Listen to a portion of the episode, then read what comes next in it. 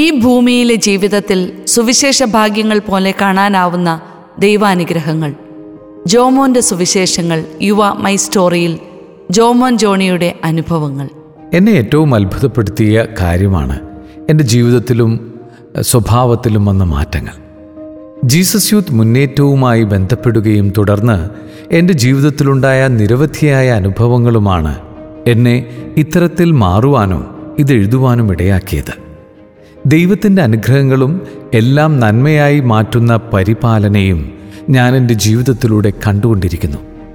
എങ്ങനെയാണ് ഒരു മനുഷ്യൻ ജീവിതാനുഭവങ്ങളിലൂടെ രൂപപ്പെട്ടു വരുന്നതെന്ന് സ്വന്തം അനുഭവങ്ങളിലൂടെ ഞാൻ മനസ്സിലാക്കുകയായിരുന്നു. വർഷങ്ങൾക്ക് മുമ്പ് പെങ്ങളുടെ ഭർത്താവ് മരിക്കുമ്പോൾ ആ സന്ദർഭം അഭിമുഖീകരിച്ചത് ഇന്നും എൻ്റെ ഓർമ്മയിൽ തെളിഞ്ഞു നിൽക്കുകയാണ്. മരണവിവരം പെങ്ങൾ അറിയുന്നതിനു മുമ്പേ ഞാൻ അറിഞ്ഞതും ഇക്കാര്യം പെങ്ങളെ എങ്ങനെ അറിയിക്കുമെന്ന ചിന്തയും എനിക്ക് ഹൃദയഭേദകമായിരുന്നു. ഷോക്കേറ്റ് മരിച്ചുപോയ അവസ്ഥയിലായിരുന്നു ഞാൻ അന്നേരം. പിന്നീട് കാര്യങ്ങളെല്ലാം വേണ്ട രീതിയിൽ ചെയ്യാനും സാഹചര്യങ്ങളെല്ലാം ശാന്തമായി അഭിമുഖീകരിക്കാനുമായത് ദൈവത്തിൻ്റെ ഒരു ഇടപെടലായിരുന്നു. ഈ ഒരു അനുഭവത്തിന് ശേഷം 3-4 വർഷങ്ങൾ കഴിഞ്ഞപ്പോൾ എനിക്ക് ശാരീരികമായ പല അസ്വസ്ഥതകൾ തുടങ്ങുന്നത് ഞാൻ കണ്ടു. 75 കിലോയോളം ശരീരഭാരം ഉണ്ടായിരുന്ന ഞാൻ 40 കിലോ വരെ കുറയുകയും സംസാരമൊക്കെ കുറഞ്ഞ് തിരെ വയ്യാതായ ഒരു സാഹചര്യത്തിലുമെത്തി. അങ്ങനെ എറണാകുളത്തെ പല ആശുപത്രികളിലും മാറി മാറി പരിശോധിച്ചെങ്കിലും കൃത്യമായ രോഗവിവരം മനസ്സിലാക്കാൻ കഴിഞ്ഞില്ല. ഈ വിവരങ്ങളൊക്കെ അറിഞ്ഞ് പള്ളിയിൽ നിന്നും അച്ഛനും ജീസസ് യൂത്തിലെ സുഹൃത്തുക്കളും എത്തി എനിക്ക് വേണ്ടി പ്രാർത്ഥിക്കുകയും ചെയ്തു. അതിനുശേഷം ഇവർ തന്നെയാണ് എന്നെ എറണാകുളത്തുള്ള ലിസി ആശുപത്രിയിൽ അഡ്മിറ്റാക്കിയത്. ആ സമയത്ത് എൻ്റെ ഓർമ്മ നഷ്ടപ്പെടുകയും സാധാരണമല്ലാത്ത രീതിയിൽ പെരുമാറുകയും ചെയ്യുകയുണ്ടായി. സോഡിയത്തിൻ്റെ അളവ് ശരീരത്തിൽ കുറഞ്ഞതാണ് ഈ അസ്വസ്ഥതയ്ക്ക് കാരണമെന്ന് അറിഞ്ഞു.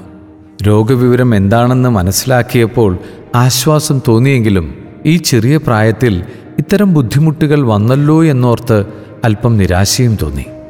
മരുന്നുകളുണ്ടെങ്കിലും ഒരു പരിധിവരെ മാത്രമേ ഈ ഒരു ബുദ്ധിമുട്ട് തടയാൻ സാധിക്കുകയുള്ളൂ എന്നറിഞ്ഞപ്പോൾ സത്യത്തിൽ തളർന്ന ഒരവസ്ഥയായിരുന്നു. 2 വർഷത്തോളം ഗൗരവമായി ശ്രദ്ധിക്കണമെന്നും സ്ട്രെസ്സ് കുറയ്ക്കണമെന്നും പറഞ്ഞിരുന്നു. അങ്ങനെ ജോലിയൊന്നുമില്ലാതെ ഏറെ നാളുകൾ ഇരുന്നപ്പോഴും സാമ്പത്തിക കാര്യങ്ങൾ കൈവിട്ടു പോയ പോലെയായി.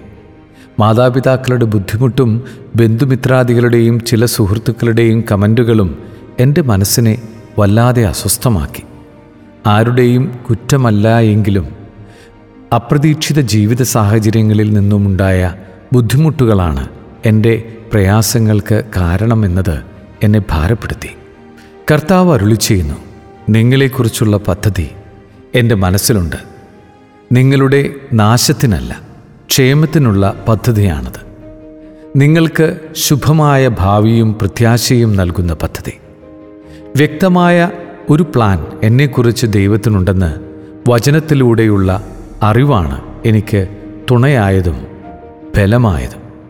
ജീവിത സാഹചര്യങ്ങളെ ഫേസ് ചെയ്യാൻ അതാണ് എന്നെ പഠിപ്പിച്ചത്. ഞാനിത് പറയുന്ന സമയത്തും പല ശാരീരിക ബുദ്ധിമുട്ടുകളും നേരിട്ടുകൊണ്ട് തന്നെയാണ് ഞാൻ മുന്നോട്ട് പോകുന്നത്. മരുന്നുകൾ എടുക്കുന്നുണ്ടെങ്കിലും അസ്വസ്ഥതകൾ പൂർണ്ണമായി മാറുമെന്നോ പഴയ അവസ്ഥയിലേക്ക് തിരികെ എത്തുമെന്നോ എനിക്കറിയില്ല. ഒരൊറ്റ കാര്യത്തിൽ മാത്രമേ എനിക്കുറപ്പുള്ളൂ, എന്നെക്കുറിച്ച് ഒരു പ്ലാൻ ദൈവം തമ്പുരാനുണ്ട്. അത് എന്ത് തന്നെയായാലും എനിക്കത് നന്മയായി തീരും. ദൈവത്തിൽ നിന്നല്ലാതെ ഇതുപോലൊരു ഉറപ്പും പ്രത്യാശയും മറ്റെവിടെ കിട്ടും? അനുഗ്രഹപ്രദമായ ഈ ഒരു ചിന്തയാണ് എന്നെ മുന്നോട്ട് നയിക്കുന്നത്.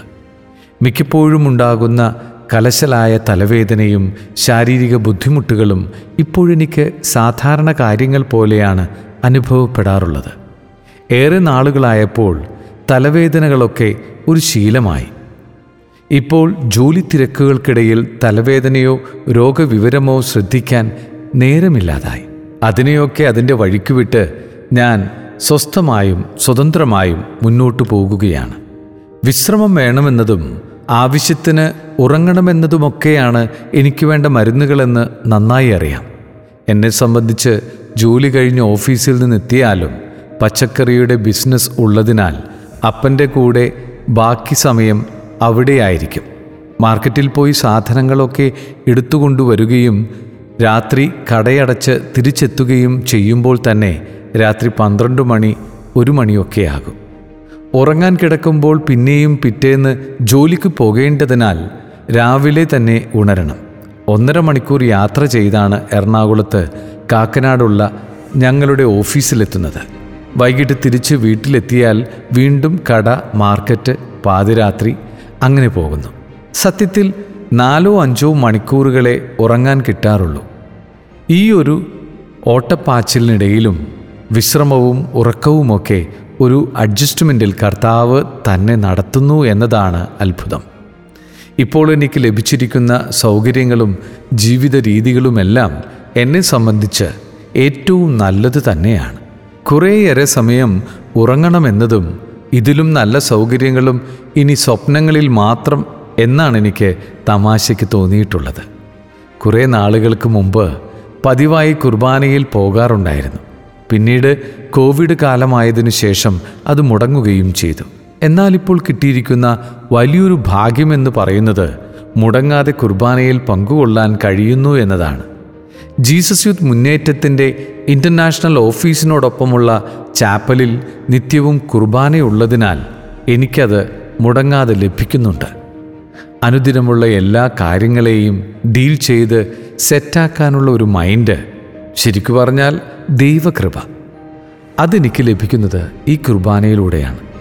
ഈ ചാപ്പലിനോട് ചേർന്നാണ് ഞാൻ ജോലി ചെയ്യുന്ന കെയ്റോസിൻ്റെ ഓഫീസും. എന്തായാലും അസ്വസ്ഥതകളും രോഗങ്ങളുമൊക്കെ ജീവിതത്തിൻ്റെ ഭാഗമാണെന്നും അതിനെ ഓർത്ത് ടെൻഷനടിക്കാനോ വിലപിക്കാനോ വിചാരിച്ചാൽ അതിനെ നേരമുണ്ടാകുകയുള്ളൂ. നാളെക്കുറിച്ച് ആകുലപ്പെടാതെ ഇന്ന് ജീവിക്കാനും ഇന്നത്തെ കാര്യങ്ങൾ ഓർക്കാനും കഴിയുന്നത് എന്തൊരു ഭാഗ്യമാണ്. ഉള്ളിലെ പ്രാർത്ഥനയും അതുതന്നെയാണ്.